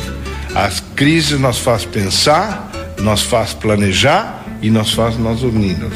Porque quando as coisas estão muito boas, é cada um para um lado, cada um querendo vender mais, a preço melhor, individualmente, e não tem por que buscar solução. Hoje, Hoje nós precisamos nos unir porque é isso que está aí. Quer dizer, então os, o poder de frigoríficos, intermediários e coisa, individualmente estão fazendo o que querem. Então nós aqui isolados, numa reclamação só, não, nós não podemos reclamar. Nós temos sim para juntar. E a partir dessa avaliação, porque está na parte de ouvindo, e o pessoal, é fazer uma avaliação após essa venda e ver que se tem disponibilidade de mercado, para venda de mercado, seja de matrizes, seja de reprodutores e seja de ovinos para carne. Então vamos a trabalhar que tu falaste. Se tem comprador lá fora, porque vamos deixar que caia para um. Olha, nós temos condições assim. Ah, precisa ser abatido? Vamos, vamos buscar quem abata. Tem que ser vivo. Nós, vocês se lembram, há não muito tempo atrás, quem começou e quem colocou a carne ovina fora do município Livramento eram o pessoal dos caminhões ali da Lang era, né? Os Lang. Lape. Lape. Lape começou com um caminhãozinho levando para São Paulo, para Curitiba, para o Paraná e depois foi aquela esfarramada total. E ele foi que abriu esse mercado. Isso não que ninguém se animava a sair, ele saiu para lá. Tudo bem, hoje nós temos, e está aí a Aurélio como representante da inspetoria, há limitações de sanidade, etc. Como isso não é bicho de sete cabeça. Se nós temos uma sanidade, se nós temos uma situação, por que, que nós não podemos vender? Então, houve, hoje mais, hoje estamos no município e o Rio Grande do Sul inteiro a, sem, sem, sem, sem vacinação e sem aftosa. Então, o trânsito de animais está praticamente terminando os corredores. Então, um mercado como o Brasil, se, se 10% dos brasileiros passassem a consumir duas vezes por semana a carne ovina, nós não teríamos condições de abastecer tudo isso aí. Então, é uma situação de organização. De quem? Da classe interessada. E quem é a classe interessada? O produtor rural. É, senhor Luiz Carlos, não, complementando né, tudo que o senhor falou, Aí vou tentar dar uma caracterizada da, do município dentro da inspetoria, né? Na questão de propriedade de produtores, é, ovinocultores, né? E nos últimos nove anos aí, em 2013, nós tivemos um, fizemos um mutirão aqui contra a sarnovina, né? Que nós tivemos um surto grande de sarnovina. E nós tínhamos 1.493 criadores de ovinos naquela época. Hoje nós estamos com mais de 2 mil. Né? É, nós temos mais de 7 mil produtores rurais de livramento cadastrados. Quer dizer, é um número bem, bem expressivo. Né? Então você nota que está se dividindo, o município está aumentando os produtores, quer dizer que vai se diminuindo. É, quanto à questão, eu acho que além de toda a questão que o senhor falou de comercialização, a gente é, hoje nossa, a nossa criação ela é bem tecnificada, né? o comércio a gente pega um pouco. A questão sanitária, hoje, atual do, do, do município, eu falo a nível de Santana do Livramento, nós estamos com a questão sanitária boa, muito boa. Nós tivemos esse ano, inclusive hoje vai ter uma palestra aqui durante a expofeira dos colegas da doutora Marcela e do doutor Paulo, né, que eles fizeram, nós tivemos um surto grande de sarna ouvindo esse ano no livramento, né, e eles vão relatar a situação atual da questão sanitária. Isso é muito importante, né, porque isso aí está, envolve toda a comercialização do município. Né? É, enquanto nós não tivermos sanidade, nós vamos ter é, propriedades interditadas. Então, diminui o trânsito, diminui o comércio. Hoje a nossa, a nossa situação é muito boa por um trabalho que foi feito em conjunto, né? diga-se de passagem, não foi é, a nível de fiscal, fiscalização, não se impôs o serviço. O serviço foi, foi, foi combinado entre o serviço oficial e os produtores que foram que estavam com problema.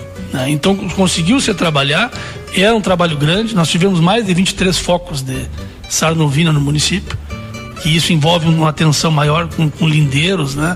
com vizinhos, lindeiros, com todo. Então, é, é, você torna um número muito grande. Então, a nossa situação hoje sanitária do município é muito boa, que hoje vai ser mostrada pelos colegas.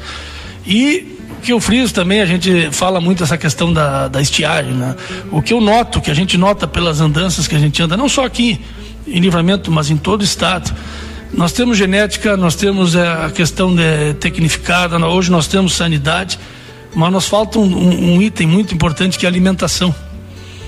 Né? Eu noto que a, a, gente peca, o produtor peca um pouco na comida para os animais. Né? E, e, eu acho que isso aí é o lastro, é o que sustenta uma, uma criação boa. Então eu acho que a gente tem que procurar trabalhar também nessa questão, incentivar essa questão da alimentação. Né? Lotação ajustada para os campos, é, fazer uma, uma, suplementação, melhoramento de campo nativo, que nós temos um, um potencial de, de campo nativo, dentro da APA mesmo, do Birapuitã, que é fora de série. Então eu acho que o produtor tem que começar a olhar um pouco, além dessas questões sanitárias, tá? tem que começar a olhar para essa questão da, da alimentação, que eu acho que é muito importante.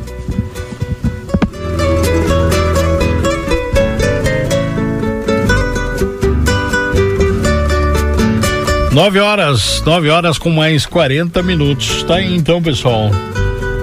Programa especial direto da Associação Sindicato Rural de Santana do Livramento. Gravamos ontem à tarde essa live, né? Tá disponível, inclusive, aqui no Facebook do Jornal A Plateia. 47 minutos aí conversando com os produtores. A gente recebeu e conversou ontem com o presidente do Sindicato Rural aqui de Santana do Livramento, Luiz Carlos Daura Nunes, vice-presidente Jair Menezes, o produtor rural Zeca Remede, também o produtor rural Olímpio Guerra, o produtor rural e inspetor aí da Inspetoria de Defesa Agropecuária aqui do município, médico veterinário o Aurélio Maia. E também conversamos ali com o Vitor Hugo Torres, lá da Cabanha Serra Nova, lá do Carcave, também esteve na mesa ali charlando com a gente, falando sobre importância da ovinocultura aí para o nosso município. E a feira segue hoje, viu, pessoal? Segue a programação da Expofeira, agora de manhã uh, continuam as atividades ali na Rural, com o julgamento das raças pela Emater, isso, vamos ver aqui na programação desse sábado, Sábado, então, o julgamento da classificação de todas as raças, então, em matéria. Às 16 horas tem mostra do Cabanheiro Mirim, que é um projeto muito legal. E o pessoal pode ir lá e conferir a gurizada, né? Apresentando aí seus animais em pista, então vale a pena. O pessoal fazer um mate, levar a família lá pro Parque da Rural. 16 horas está marcado aqui. A mostra do Cabanheiro Mirim às 19 horas e 30 minutos vai ter uma inauguração na placa ali da capital nacional da ovelha, Santana do Livramento, junto ao Monumento Ovelha, dentro do Parque da Rural. E às 20 horas tem é, o remate geral aí da feira. Programação de hoje. 45 exposição Feira de Ovinos de Verão de Livramento. Vamos ao intervalo comercial, retornamos agora com o informativo Cotribá. 9 horas 42 minutos. A Rádio RCC FM está apresentando o programa Panorama Agropecuário. 9 horas e 41 minutos. Rastros Agroveterinária. Há mais de 10 anos de tradição, líder no mercado de reprodução bovina, possuindo o maior banco de sêmen da região e a mais completa linha em produtos para inseminação. Linha completa de carrapaticidas, endectocidas, vacinas e nutrição para todas as espécies, além de ferragens, materiais veterinários, agrícolas e correames. Avenida 24 de Maio, 814. Para chamadas e WhatsApp 9 8417 2709.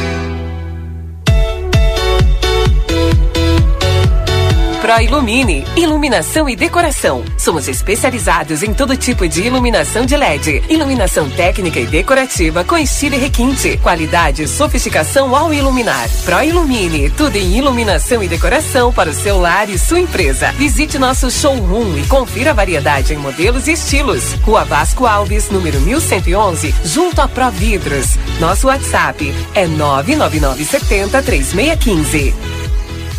O Brasil Free Shop te espera, lotado de novidades. O primeiro e único free shop com preço de atacado. Tem ar-condicionado, ventiladores, eletroeletrônicos, jarras elétricas, fornos elétricos, micro-ondas, caixas de som de vários tamanhos e potência, ampla linha de bazar, bebidas quentes e cervejas importadas de todas as partes do mundo. Tudo com a nossa marca. Preços imbatíveis. Vem agora pro primeiro e único free shop com preço de atacado. Brasil Free Shop, no Uruguai, em Ribeira e Rio Branco. No Brasil, em Uruguaiana, São Borges Barra do Quaraí. ¿Por qué elegir el St. Catherine School? Porque los motivamos a seguir aprendiendo, a jugar, a experimentar, donde les enseñamos que un tropezón nos da impulso para lo siguiente, porque les abrimos las puertas al mundo para continuar su formación en el exterior. Porque contamos con el método de enseñanza Singapur, donde nuestros alumnos comienzan a hacer cuentas matemáticas en la temprana edad porque fomentamos el desarrollo de capacidades personales con una sólida base en la educación para lograr una mejor convivencia a través de valores. Porque estimulamos a nuestros alumnos a superarse cada día más, buscando el entendimiento y el trabajo en equipo como forma de crecimiento personal. Te esperamos. Por más consultas, ingrese a www.stcatherineschool.edu.uy. Passe o verão com tudo de bom. Rig, sua melhor companhia. Costela de novilho congelada, 23,90. Cerveja Império Pilsen, puro malte, latão, 13,29. Beba com moderação. Coca-Cola, 2 litros com 4, 31 e 16. Nesta embalagem, cada garrafa sai por 7,79 cada. Bombom Garoto, 9,90. Café Iguaçu, 200 gramas, 14,80. Maionese Helmans, 400 gramas, 7,98. Lava roupas brilhante, 3 litros, 29,99. Ofertas válidas até esse domingo, dia 8. Rig Supermercados.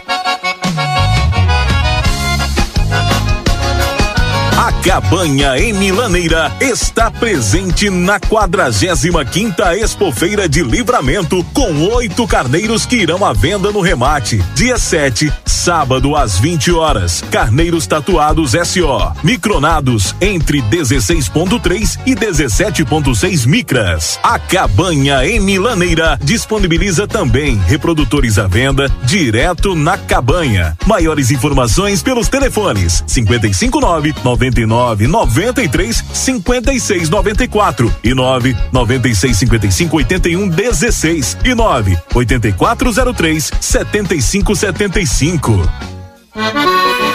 Voltamos a apresentar Panorama Agropecuário. Produção e apresentação Matias Moura.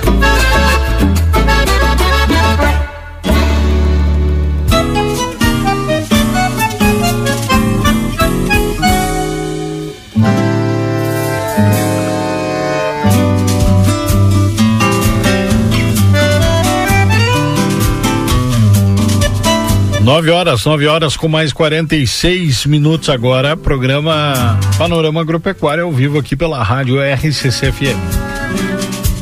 Lembrando então que a cabanha milaneira está com seus animais aí, oito carneiros que irão à venda hoje, 20 horas, na rural ali de livramento, na Expofeira Ovinos de Verão. Carneiros tatuados SO e micronados, né? Com 16.3 e 17.6 micras, né? Cabanha Emilaneiro também disponibiliza produtores à venda direto aí na cabanha. Mais informações, tem os contatos aí pela internet, tem Facebook, tem também o Instagram ali da cabanha. 9 horas 47 minutos, nós vamos aqui adiante agora com o informativo Cotribá direto lá de Birubá, o pessoal também está precisando de chuva lá, me disse o João Carlos Betzdorf antes, aqui quando nós estávamos conversando. Nós vamos então com informativo Cotribá a partir de agora, dentro da programação da RCCFM.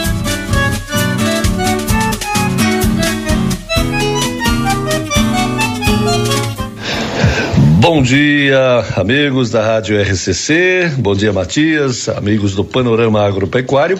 Estamos chegando com as informações na manhã desse sábado, 6 de janeiro, ah, com a nossa informações da nossa Cotribá. Eu sou João Carlos Metzler, Departamento de Comunicação e Marketing da Cotribá, e nós falamos aqui da cidade de Ibirubá, sede da nossa Cotribá. Olha, gente, aqui, ah, como praticamente todo o Rio Grande do Sul, estamos com problemas sérios aí de de, eh, de falta de chuva. Né? Muito prejuízo aí eh, no milho, prejuízos também na, na soja, muita soja ainda para ser plantada nesse Rio Grande afora. Né? Aqui em Birubá, em todo, todo o Rio Grande do Sul tem ainda lavouras de soja para plantio, outras de replantio. Mais uma vez estamos sendo atingidos e esse reflexo a gente sempre coloca. Ele acaba Tá, logo ali se refletindo também para o consumidor, quer seja no preço do milho, no preço do leite, na queda de produção, eh, nas hortaliças, nas frutas, a, tudo acaba sendo prejudicado, infelizmente, mais esse eh, verão seco aí no nosso Rio Grande. Olha, gente, com relação ao mercado da soja, não tivemos, a exemplo das últimas semanas, grandes alterações. Nós começamos, assim como começamos a semana, praticamente encerra a semana aí soja na faixa de 176, 177 reais. O milho já deu uma reagida essa semana, aumentou o preço, né? Logicamente cai a oferta, dando uma puxada aí para cima na faixa de 87, 88 reais. E o trigo se mantendo aí na faixa de 80 reais a saca. Ontem até tivemos uma alta na, na bolsa que acabou equilibrando mais ou menos a cotação que tínhamos aí na, na no início da semana. Estamos com a cotação alta, né? 14 quase 15 eh, dólares por bushel. Aliás, a virada do ano pela primeira vez na história, viramos o ano com uma cotação superior a 15 dólares por bushel. É, e mesmo agora nós estamos com 14,92 no fechamento de ontem, é, em função principalmente aí da seca também que atinge a Argentina. Né? Na Argentina já se fala aí em perdas de 9 a 10 milhões de toneladas de, eh, de soja. Então se mantendo aí soja em 14,9, o dólar puxou para cima, puxou para baixo, chegou a 5,45. Ontem voltou, recuou nos últimos dois dias e fechou mais ou menos como começamos a semana também em 5,23. Falando em soja, pessoal, nós temos uh, uh, monitoramento de lagartas na soja. Claro, principalmente com a seca, começa a surgir também uh, as pragas na lavoura e a lagarta faz parte da, da produção de, de soja. eu vou falar sobre monitoramento depois, depois nós temos uma entrevista do presidente da Cotribá, o Celso Lemar Krug, é, que vai é, falar sobre o ano de 2023 e principalmente investimentos previstos aí da Cotribá na área de armazenagem, assim como fizemos aqui em Santana do Livramento, né? em outras regiões também, Candiota, uh, um projeto aí para São Lourenço do Sul, né? para este ano de 2023. O presidente vai falar então do ano de 2023 e também projetando uh, 2022 e projetando aí o ano de 2023. Mas antes nosso programa de hoje nós vamos conversar com o presidente da Cotribá, Celso Leomar Cruco, fazendo uma avaliação já agora, projetando 2023 o último dia útil de trabalho, né, Celso? Nós já fizemos uma avaliação. 2022 é, o foco foi aí na, na fase, na, na, construção da fábrica de ração, investimento em unidades, na capacidade estática de, de, de sacas, né, na Cotribá, hoje ultrapassando as 12,7 milhões de sacas, e com certeza, quais são as atividades, eh, quais os principais investimentos que se pode né, ser dito para 2023? Tudo bem, presidente? Bom dia. Bom dia. Eu acho que é importante nesse momento que estamos encerrando 2022 é, com muita alegria. Primeiro porque nós tivemos uma estiagem grande e felizmente encerramos 2022 com um crescimento muito grande da Cotribá. E também tivemos a felicidade, né, de ter uma grande safra de trigo, né, cultura de inverno, que também foi importante.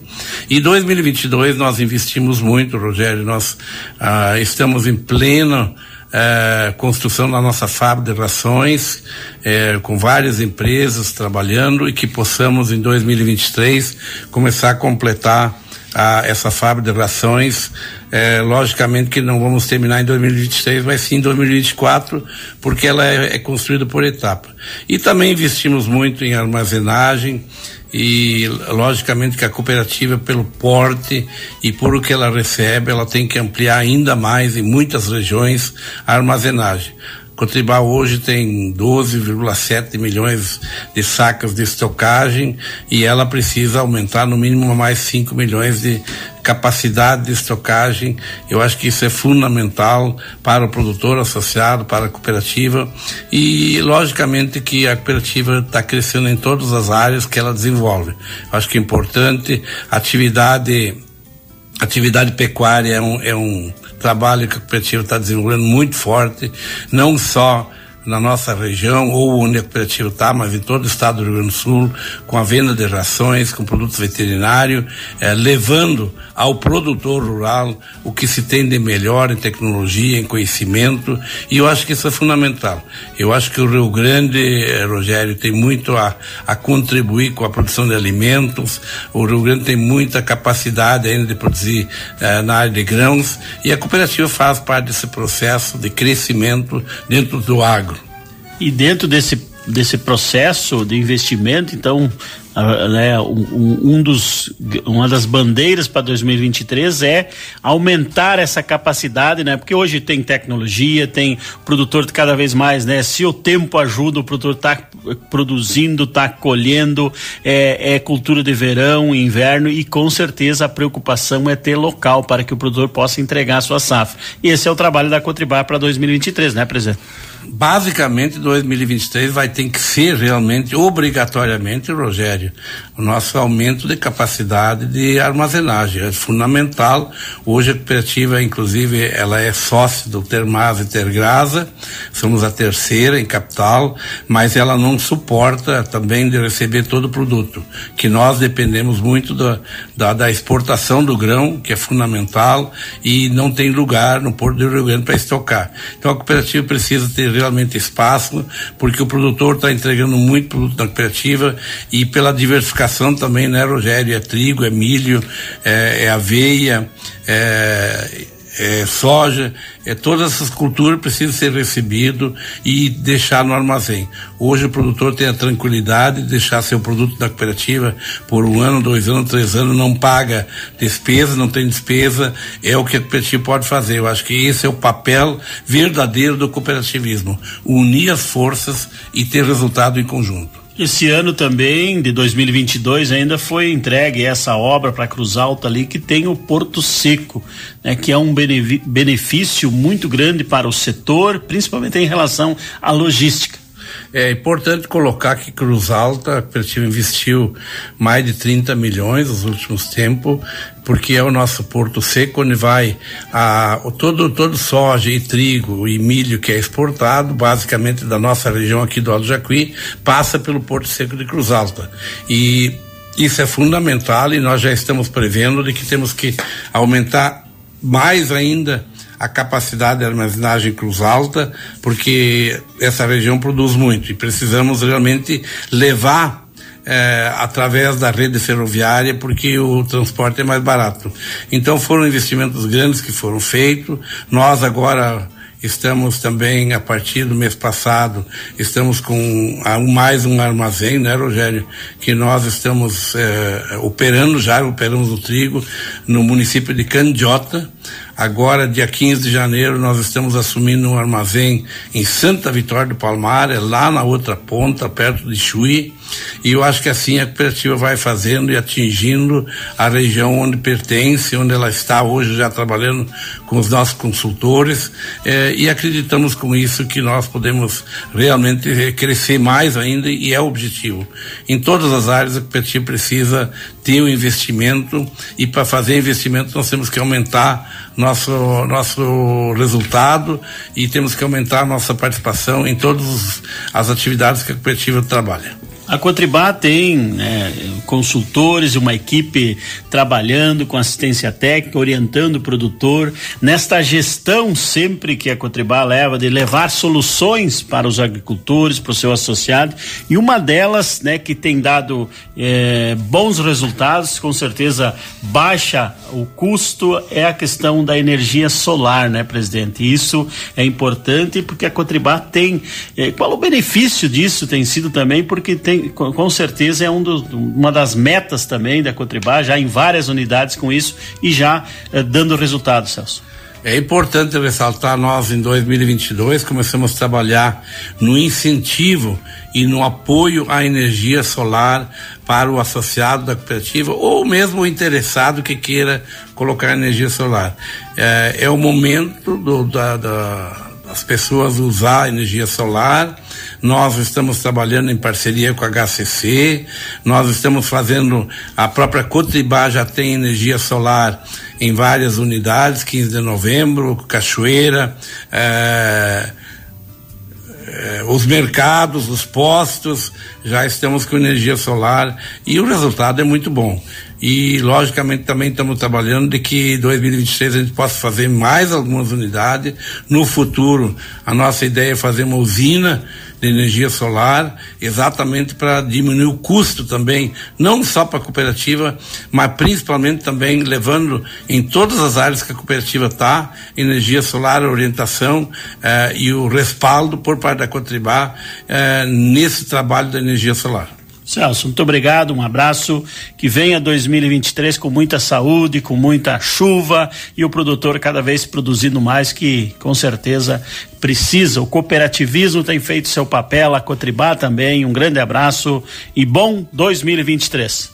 É, quero aproveitar primeiro agradecer a todos os associados que estiveram conosco em 2022, as comunidades onde a cooperativa está inserida, aos nossos colaboradores eh, que participaram desse processo de crescimento, que trabalharam com a cooperativa e, logicamente, dizer a todos que em 2023 estamos juntos, queremos estar junto com as comunidades, com o poder público, com o associado, de que nós possamos realmente desenvolver as regiões onde a cooperativa trabalha, que é uma alegria para nós poder fazer algo mais e deixar um legado de trabalho e de crescimento.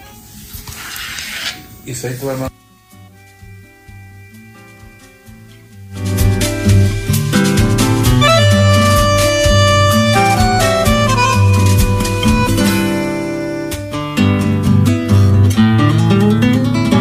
Dez horas, pontualmente 10 horas. Aí então ouvimos informativo Cotribá com o grupo de comunicação lá da o João Carlos Metzdorf, toda a equipe de comunicação da Cotribá aqui com a gente na parceria todos os sábados. Estamos chegando ao final aqui do nosso programa Panorama Agropecuário e na sequência vem aí o Falando em Saúde com a Keila Lousada, né? Grande abraço a todos, um ótimo fim de semana e nos encontramos segunda-feira com o nosso programa Desperta Rio Grande. Baita abraço! A Rádio RCC FM está apresentando o programa Panorama Agropecuário.